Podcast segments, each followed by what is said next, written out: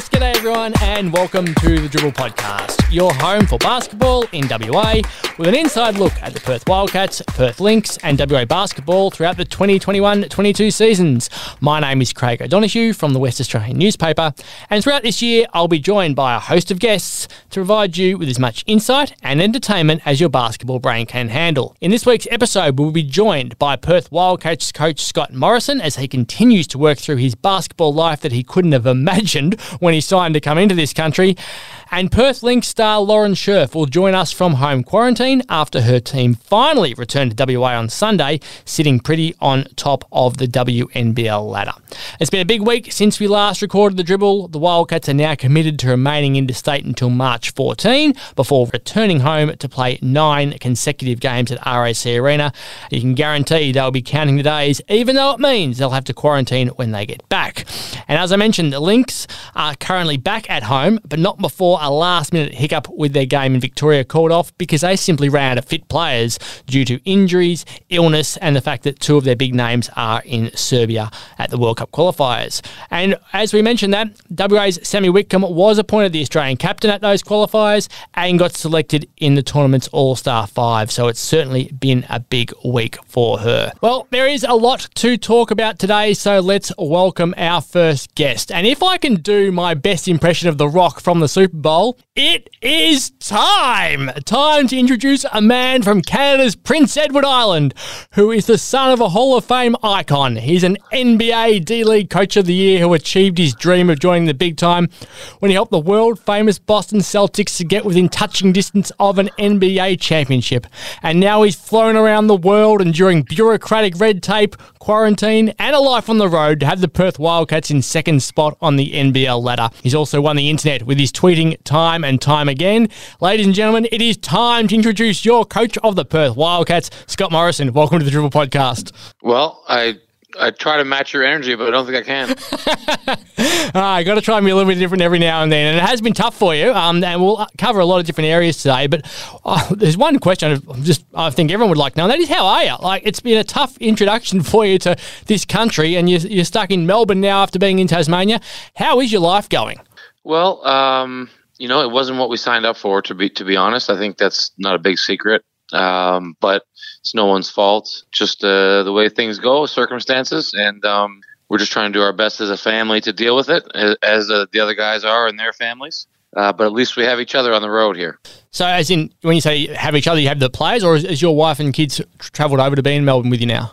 No, I meant uh, yeah, no, I meant like the team, the players, the staff. Like we're we're all going through the same thing. Uh, a handful of, of, of in the travel party here have got to see their families from little small stretches or, or a little bit longer, but for the most part, we're we're all dealing with different circumstances, but similar at the end of the day.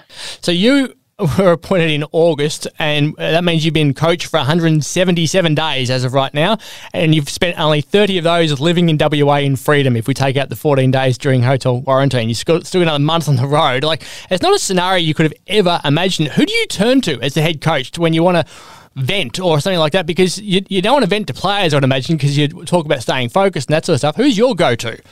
Well, to be honest, um, our, our team manager Charles Charles Nix Nixie uh, and I have kind of been uh, each other's venting partner. We we drive together to practice every morning, um, and it's not every day, but every now and then, you know, you can kind of sense when the other guy uh, needs to let a little bit off his chest and and uh, just try to listen and and uh, complain alongside. But uh, we're kind of in similar situations. He's got three kids at home and unable to his family's unable to travel here because his wife works and the kids are in school and lots of other reasons. So um, it's been good to have Nixie here. He does a great job with his role, but also just as a, a friend and um, uh, you know all, all the staff has been pretty good. Like everyone's going through it. I spoke to the players again today. You know when we, when we first moved down here uh, or to Tasmania. Now we're in Melbourne, but when we first moved down to Tasmania, we said, you know, there's going to be days where you're going to wake up and feel sorry for yourself. You're going to want to complain, and that's fine. But just make sure that you get back on track and and focus on why we're here. Because the worst thing that we could do is to waste uh, the time that we're here and put our families through all this stuff for for no reason. So uh, we kind of owe it to them and to ourselves to do our best. And sometimes you got to complain for a few minutes, but then you got to get back on track and remember what you're doing this for. So, so how's your wife? And how's your son? How's your daughter? You missed half your daughter's life at this point, which is quite extraordinary to think of, given she's what four or five months at the moment. I, that, that must be the hardest part. Yeah, it's it's a tough, tough thing. Um, this is actually my second time with this happening because when I went to the bubble, our son was, um, I guess, about eight or nine months. Uh, missed his first word, missed his first steps, um, which was tough. But you got to hope there's a reason that you're doing these things and, and, and that you know it'll be better in the long run. And um, I know they're young kids; they they aren't going to remember this, but uh, I sure will. And it's been tough to to kind of see them doing stuff and getting new experiences that I can't be a part of. And I'm just really appreciative of my wife for for basically doing all the parenting when I'm while I'm gone. And um, not an easy task. She she signed up for this hoping that I would be around more than than usual. You know, in the NBA, you're on the road 40 some games of the year plus summer league and other, other stuff. So uh, this was supposed to be a move that could keep us together more and end up kind of backfiring in that sense. But uh, hopefully, this will be the last time that we have to deal with something like this. Absolutely. And despite all of that, you're doing an amazing job and have this team second on the ladder. What, what was the wash up, though, from the loss to Melbourne? When you look back on that, what was the thing that stood out more than anything? Well, it's uh, I'm always hesitant to say, you know, what I think is the reason we lost or whatever, because I don't want to disrespect the other team's efforts. Um, there's 10 good teams in this league and you know any any given night a team's capable of beating another team no matter who it is. And melbourne definitely was a opponent that we were worried about. Um, really tough defensively a lot of good players a lot of veteran guys who have won before. But i think after watching the film there's a, a lot we could point to where we kind of beat ourselves um, there's the rebounding. There's um, letting guys cut back door for layups. There's not getting back in transition. Uh, I'm sure every team has their list after they lose a game, but that's kind of what we're working on. And uh, I think our systems have been proven to be pretty solid and, and capable when we execute uh, both both sides of the ball. Our half court defense has been pretty good all season, but we're struggling with the transition defense and, and our rebounding especially. And uh, the guys kind of have two choices: either they clean those two things up, or they become you know darn near perfect in the half court uh, to make up those those points. So um, you know the thing with losses is it's always easier to improve after you lose one because everyone's more eager to get better and lock in and and work harder. So, knock on wood, so far this year, every time we've lost a game, we've come back better, and that's what we have to do this time as well. One of the things that I sort of missed during the game as the mayhem was sort of going on with them coming back and then you guys coming back was that Luke Travers only spent a couple of minutes on the floor in the entire second half. Was he okay, or was that just an anomaly from the game given how well he played against the Phoenix previously? Well, um, I would say that he, he probably wasn't going to play as much just because he had turned his ankle that week and he was uh, only cleared to play on game day. But that being said, he was available. I wasn't really happy with um, some of his defensive uh, miscues, we'll say, and um, you know, as as the great, great or ungreat, depending how you look at it, Bobby Knight said, "There's no better um, connector to your ears than than your butt on the bench." Um, and not to say that Luke was to blame for the loss or anything like that. Everyone made mistakes, but um, there was a couple mistakes that he made that I thought hurt us, and um, subbed him out, and and uh, you know, guys like Kevin White we're out there for kind of our comeback. And once you get rolling with the comeback, you don't really want to, you know, make a change if you don't have to. So some guys got stuck on the bench, uh, Luke being one of them, but not the only one. And not necessarily because of the, because of their play, but more so um, the group we had on the floor was rolling, and we wanted to go with them. But I really, I'm really trying to challenge Luke just to be really solid in his details. He's got a great future ahead of him. He's got a lot of potential. He does a lot of things very, very well and uh, I, just, I just want him to be as as good as he can be possibly. Your squad's really interesting from a coaching perspective every single game that you keep getting a different team because of injuries or at the moment with suspension with Matt and you've only had your, your, entire roster available twice for the for the entire season so far. So you've you said a couple of times that you train together and everyone should be able to play with each other. But do you have a really good idea about what your best unit looks like once they're all together yet? I don't. I don't think I do, to be honest. Um, it's been different on different games. You know, the Southeast Melbourne game, we went really small with uh, Vic at the five, and and Luke was playing defensively anyway, the four, and we were probably as small as any team that's played in the NBL this season, uh, or small lineup, I should say. You know, in other games, you know, Jesse's been out there as a stretch five um, when we've made our big runs, and um, different guys have had different shining moments, you could say. So it's nice that we've had different guys step up, but at the same time, you know, kind of like you alluded to, it's also nice when you know what your best lineup is, and I'm not sure we we have that yet, and maybe it depends on who the the opponent is. But at the end of the day, we got to kind of got to get enough consistent play out of guys where we can really see who we want to go to in crunch time. So you mentioned the, the rebounding. That's been the biggest issue that is, that fans have certainly been talking about. And Vic Law did a press conference today where he said, "Coach keeps telling me to box out, and I haven't been, so that's my fault." Um, that, uh, what can you do in this environment at the moment? You're negative 34 across rebounds for the past three games, and uh, it's a clear problem throughout the entire season for you when you haven't gone well. What does the team need to do to, to fix this up? Do you feel? I think they just have to prioritize it. Um, it's a uh, it's a tough thing because you know rebounding is one of those deals where you don't really practice it a whole lot, and also you're kind of inviting the threat of injury when you really get on guys to hammer each other in practice. But they still have to go find a body and and make sure that their their own guy doesn't get it. I think rebounding numbers can be misleading.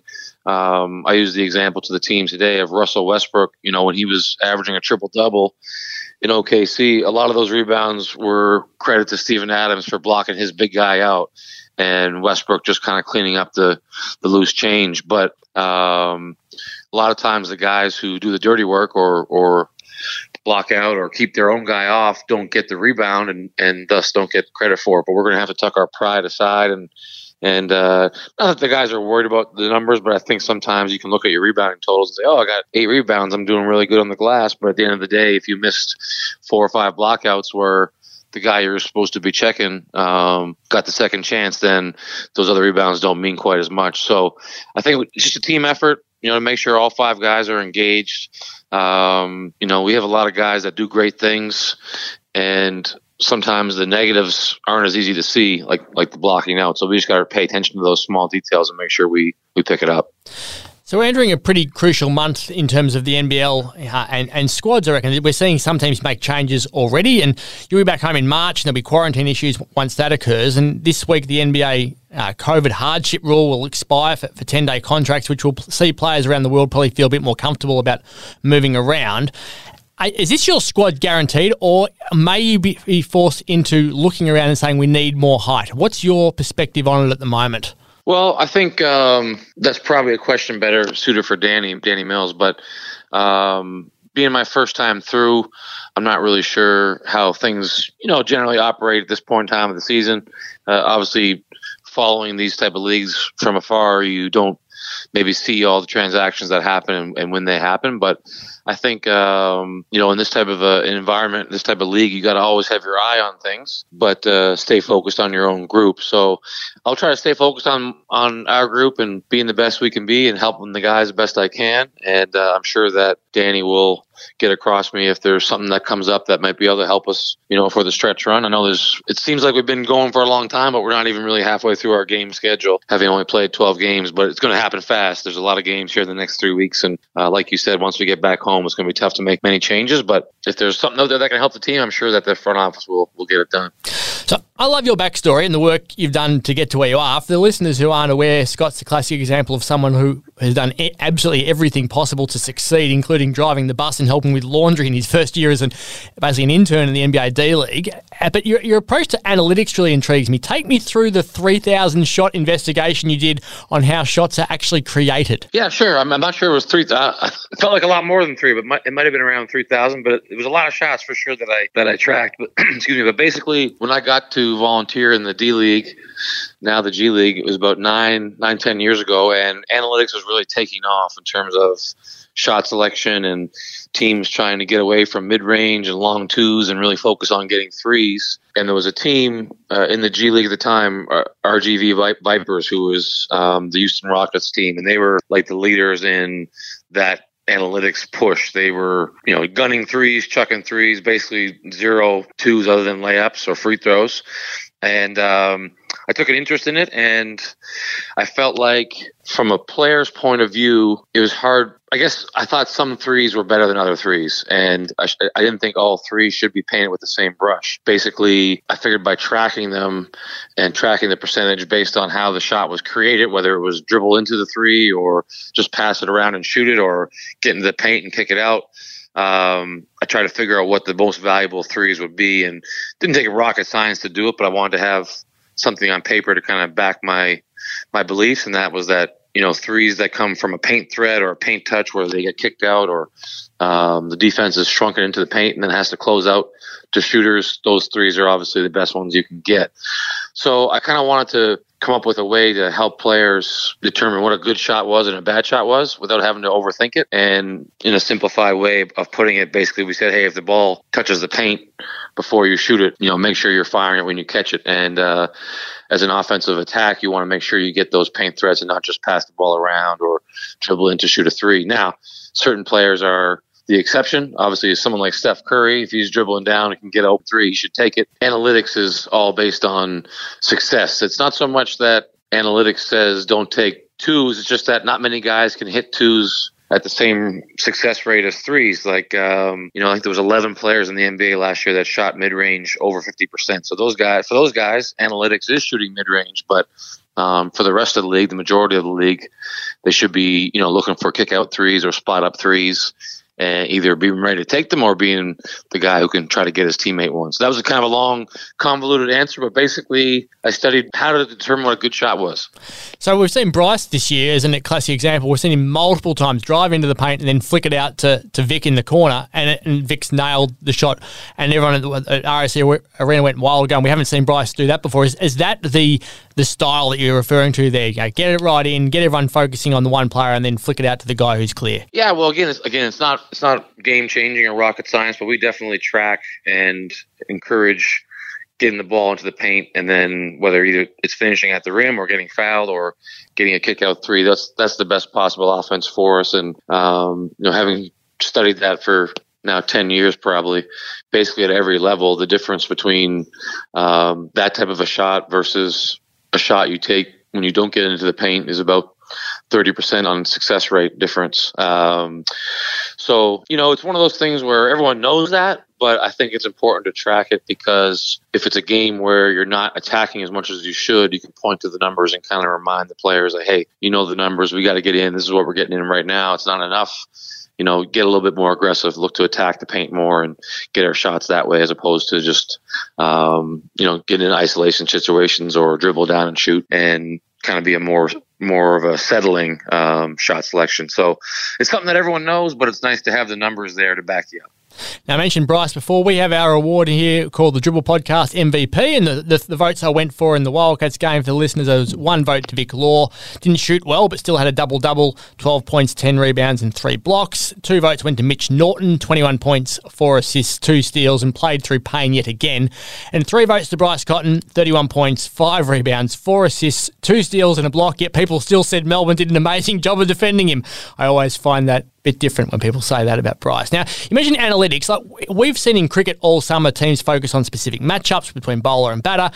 AFL coaches have alarms going off in the coaches box when their opposition go past certain KPIs. But you, are standing on the sidelines in games and just having to, to really trust your eye, I suppose, more than anything. But you do have a, a, big sheet of paper stuck in your pocket, which you refer to at different points. What are the, the key things you're trying to focus on during games when you don't have the opportunity to go back and look at replays or have someone in your ear telling you this stats up to this or, or this is what's going on from, from an analytical standpoint during the game?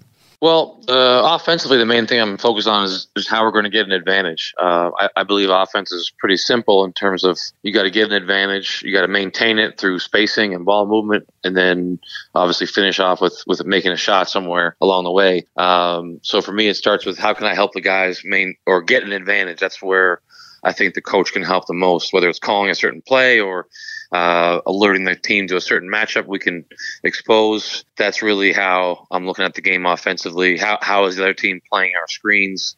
Um, how do we want to attack it so we get that advantage and, and so forth? Uh, defensively, you know, it's more so are we sticking to our system?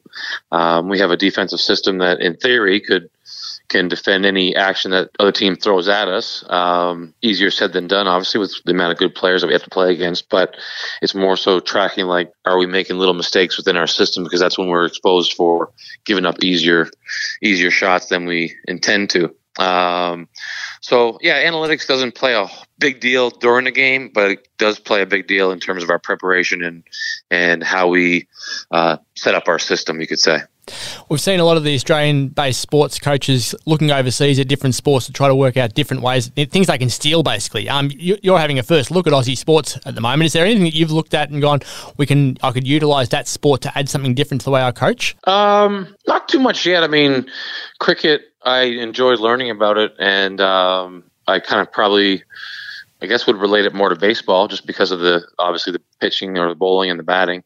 Um, so I didn't see a whole lot from cricket that we could take other than the mindset. I really uh, talked about the Scorchers a lot because they were in a similar situation than us. Not exactly the same. They were, I believe, on the road for a shorter time and they kind of knew when they were going to go home.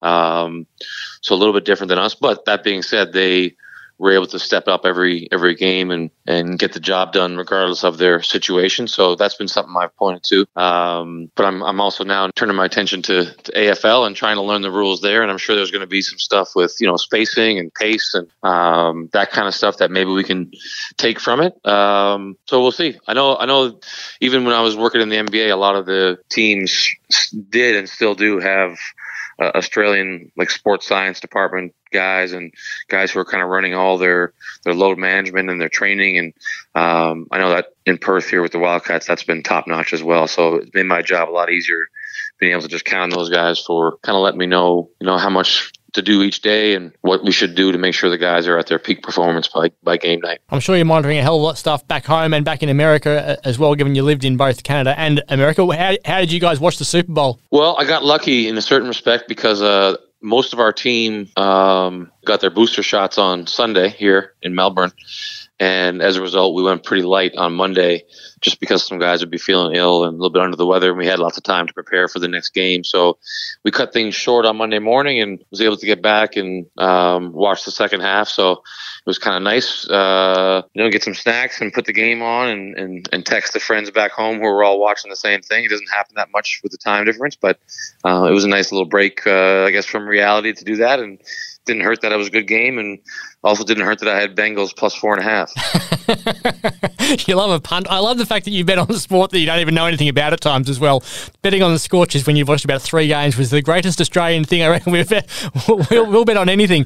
You do have a, an important game coming up uh, in a couple of days that has nothing to do with you, but a lot to do with your home country, and that's Canada playing in the ice hockey gold medal match at the Winter Olympics. Have you set that day aside for yourself? Yeah, to be honest, I'm a little bit disappointed in myself for the lack of Olympics that I've watched. Um, I do have a few bets down on, on Team Canada to win hockey and curling. Um, the funny thing was last last Olympics, um, I believe we lost to the U.S. in the gold in both men's curling and men's hockey on the same day. Um, Got to be one of the most disappointing days in Canadian Winter Olympics history. So hopefully we can get the gold. It's not quite the same um, vibe to it because, well, first of all, I'm here, which is, is a big difference. Um, and I was a little bit disappointed. Australia beat Canada in mixed curling, and not one guy talked trash to me. So I was a little bit disappointed in the guys for that.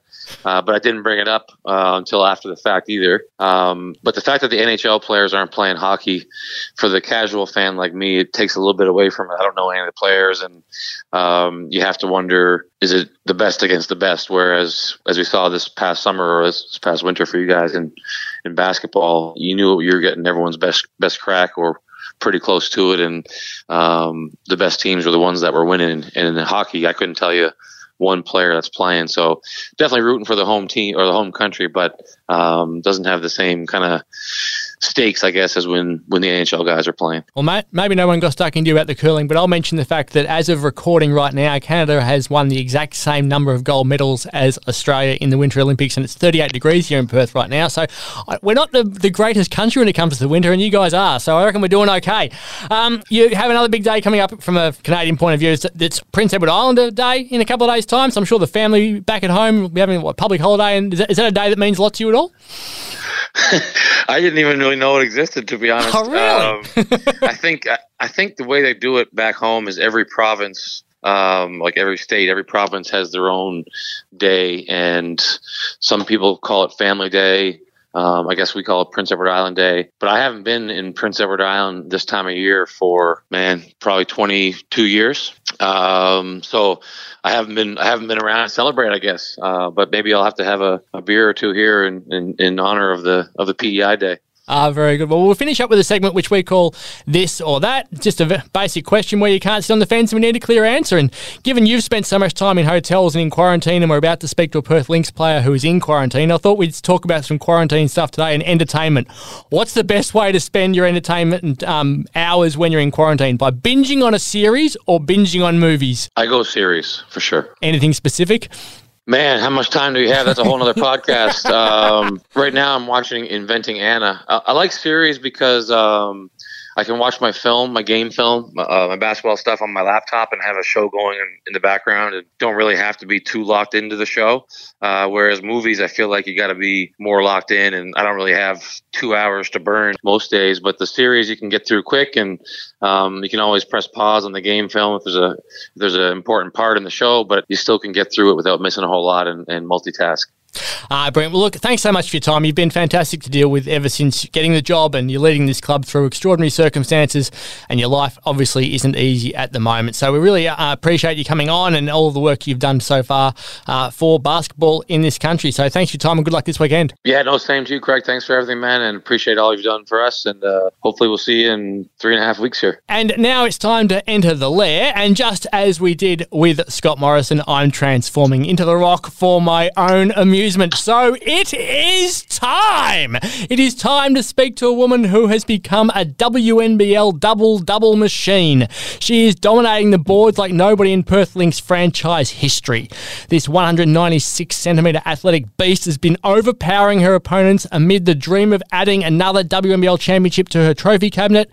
She is an Asia Cup bronze winning Opal. She is a tower of power and she is quarantining in an Airbnb south of the river. Ladies and gentlemen, it is time to introduce Perth Lynx Centre. Lauren Scherf, welcome to the Dribble Podcast. Thank you. Thank you for having me.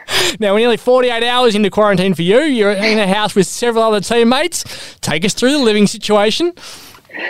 So, yeah, so at the moment I am living with Alex Sharp, Mackenzie Clinch Hoycard, and Taya Burrows. Yeah and it's quite eventful, let me tell you.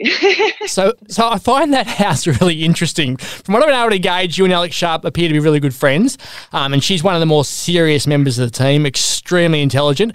Taya Burrows is an energizer bunny who is probably a bit like me, announcing myself as the Rock just then. She doesn't stop talking. She reminds me a bit about, about myself, and I reckon most people want to throw me through a window most days.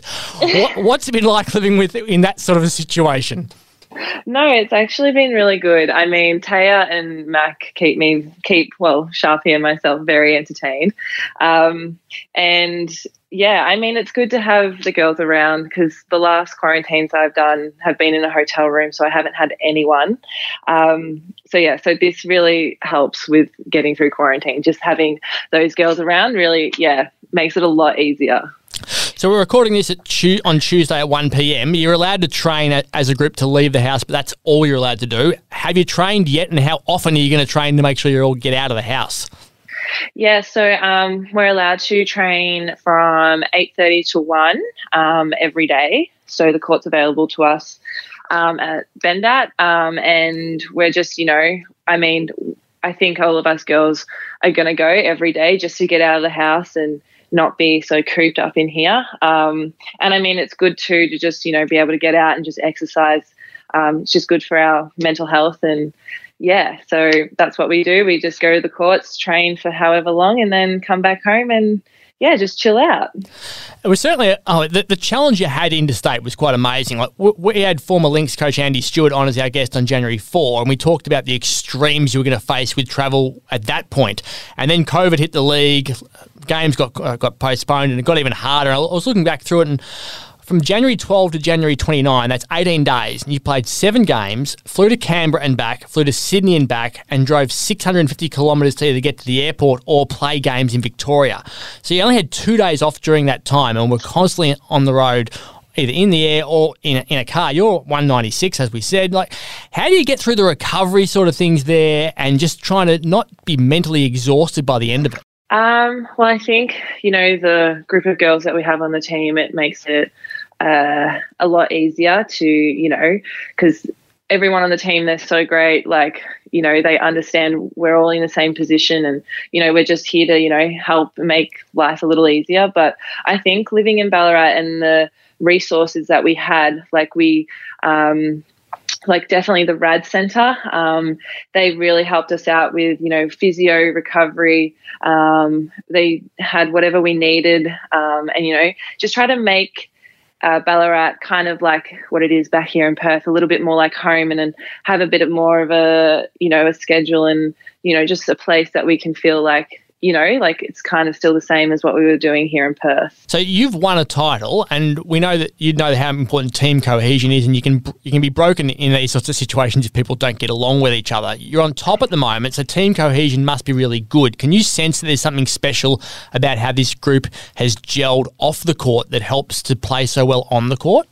Oh, definitely. I mean, the morale in the team is like outstanding. I mean, from you know, it doesn't matter what position you are on the team. Like we're here to, you know, get the job done, do what we need to do, and we're we back each other 110 percent. So, I mean, even in trainings, like you know, we're there to make each other better, which I think really helps with the result that we have on the table at the moment. Um, but you know, we're all here for one thing, and you know, that's to try, try and win the championship. And you know, everyone's locked in, and yeah, I mean, these group of girls like is something special.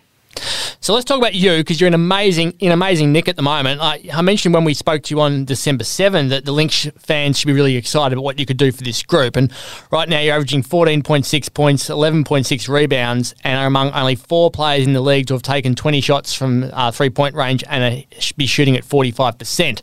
Your last two games were 19 points and 18 rebounds, 17 points and 16 rebounds. Is this career best form for you, do you feel? Uh, yeah, yeah. I feel like, yeah, being here in Perth and just being with the, you know, the coaching staff and the team that we have, um, it's just, I don't know, it's locked in a different mindset for me. And I mean, I guess you can see it on the stats, but yeah, it's just, you know, I think it's just a different environment and, you know, you can definitely see how I'm playing, but I, you know, I've got to credit, give credit where it's due, and like that, you know, that's to the environment that I'm currently in with, you know, the girls and the coaching staff. So yeah.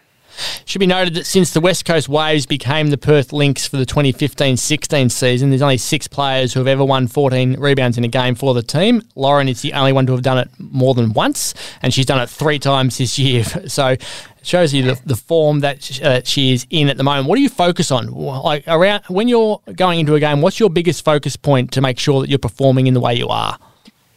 Well, I know that we have and a lot of elite uh, scorers on our team. Um, so I know for me that you know, if I get the ball, not good or whatever, but I know that I need to be there on the rebounds um, because, you know, I'm the tallest out on the floor. So I yeah, that's my mindset going into a game is just like defense and rebounding. So, you know, I'm just there to do my job and trying to help the team best I can. And if I can score, then like that's great. But I know that we have elite scorers on our team. So rebounding is like a major goal of mine is to just, you know, try and get as many rebounds as I can each game. Did you get any feedback about why you didn't make the Opals group? Uh, I just, you know, um, was told, you know, just keep keep doing what you're doing. Um, it's still the World Cup, you know, is still there. So um, I'm just going to keep working and see what happens. The selection is out of my control. Well, we need to speak about the Opals because they were the only game involving a Perth Lynx player over the weekend. So they travelled to Serbia for three World Cup qualifying games. The Opals didn't need to actually win because they already guaranteed a spot in Sydney, but they won two of their games against Brazil and Korea and lost to the host nation Serbia. But Perth Lynx superstar Sami Whitcomb was named Australian captain and also selected in the tournament's All Star Five. That's successive tournaments as captain of Australia and an All Star Five player for Sami. Now, you hadn't played with her before before this year, but you only played against her. Now that you're playing with her, what makes her great? Just her leadership um, on and off the floor. Like she has such a high IQ and to be able to witness and you know have that guidance from her like that has been so valuable to the team and you know and myself especially to be able to you know um, just be able to play alongside of her like i have yeah i mean we have so many studs in this team, and um, I'm so grateful to be able to play with each and every one of them.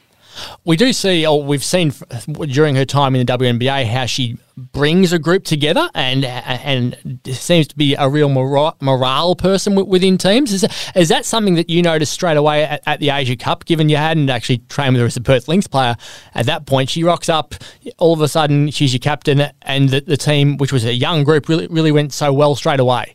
Yeah, like I said, like it's just her leadership and the professionalism that she goes about things. Like she she wants to win and she's competitive and she's hardworking, and I think that really rubs off on a team. And you know, when you see one person doing it, you know, you want to you want to be a part of it and you want to go along and you want to follow what they're doing. So, like, just to be able to play with her, like, I'm so appreciative and so grateful, and I'm just going to cherish every moment that yeah, I have.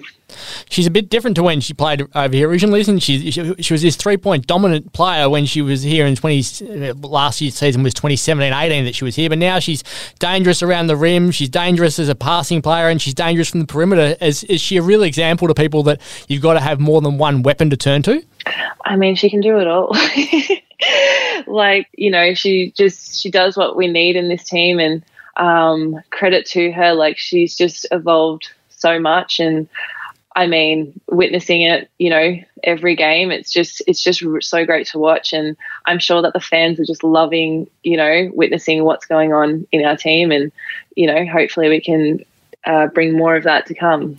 So take me back to last Friday when you were uh, preparing to play against Bendigo and you looked around the, the, the, team and there weren't even enough people to get out onto the court to train and you probably were thinking, if we have to play this game, I'm going to spend 40 minutes on court. What was that moment like? I mean, yeah, I mean, it is what it is. Um, you know, we've got Das and Sami off at Opal's duties, and you know, it's great to see them doing doing that. And then um, these things happen. I mean, we're dealing with COVID all season, and so we just got to be prepared with whatever whatever it brings us. Oh, we, as I said, we had no match for you guys on the on the weekend because of the lack of players who were available. So there were no dribble podcast Lynx MVP votes because there was no game to vote on. But if we do a quick recap of where it is right now, we have Marina Mabrey leading that award on 15 votes, and the lady we're talking to, Lauren, is right on her shoulder, just two behind on 13. And um, is, is Marina looking like she's going to be out of that moon boat anytime soon? Uh, what What's the, the latest talk from her? I don't know exactly what the whole details are, but I know that she's doing everything right. And yeah, she'll be out there soon. Yeah, raring to go. I can only imagine it. What's the feeling like about you've been in Ballarat, so you weren't in the heart of Victoria, a good 110, 120 kilometres, I think, out of the city. So the the COVID situation wasn't as threatening there as what it would have been if you were living in the heart of town. But by avoiding COVID, you're now the only team that hasn't had COVID. Is there a bit of a nerve wracking moment now about what happens if it rips through the team? Yeah, I mean, we're all just trying to do the same thing that we are doing in Ballarat and, you know, just doing the right things uh, with our safety and uh, with our health and well being. And um, we're all just doing, you know, what we can to keep our bodies and minds right and just being careful where we can. So, yeah, we're just doing the best possible for what is needed for our team. And with what's likely to be three weeks or so between games, uh, given how much you've played in the past couple of weeks, is it nice to have a bit of a break now, or do you feel like you're gonna have to do a fair bit of work during that time to to keep yourselves at the level that you've been? Well, I think with this break, it will help us get back into our routines back here in Perth. So um, you know, being on the road, having to play so many games in so many weeks, um, we kind of lost, you know, that routine that we had here in Perth um, originally. So I think coming back to Perth, you know, having a solid schedule and, you know, being able to train properly um, each week will definitely help with us getting our feet back on the court. Well, that really helped defensively as well. Like you, ha- you haven't had numbers to actually put five on five at, at times during training, such as the situation with injuries and not having all your D- DPs over there and with players in Serbia. Like, you haven't had the chance to really do a solid training session, have you? No, not quite. So, I mean, we had Ryan come in, you know, trying trying to show off his skills, uh, and um, yeah, I mean, he does a really good job with trying to, you know, keep morale really good. And so we're just with the girls that we have on court, you know, we just still train hard and we still try to make uh, each and every one of us better. Did anyone target Ryan, Ryan Petrik, the coach, obviously, when he was do- doing training like that? Did anyone try to get stuck into him, a little knee here or there, a little elbow here or there? Was it a bit of fun to try to make your coach feel it? Oh, yeah. We, yeah, I know there were a couple of us that were definitely, you know, trying to stick it to him. Um, but, you know, it's all in good fun and he'll give it to us back. So, you know, it's just a bit of fun at the end of the day. Absolutely. Well, we always finish uh, our podcast with a segment called This or That. You can't sit on the fence, just a clear answer. And I put this same question to Scott Morrison because you've both been quarantining a hell of a lot. So you've quarantined after the Australia Cup, uh, after the Asia Cup, and coming over here afterwards as well. So, what's a better way to spend quarantine? Is it binging on a series or is it binging on movies? Binging on a series. And what's your series at the moment then? Um, I have just finished uh, Power. If yeah, it's on Stan. Power really on Stan. Okay. Oh, yeah.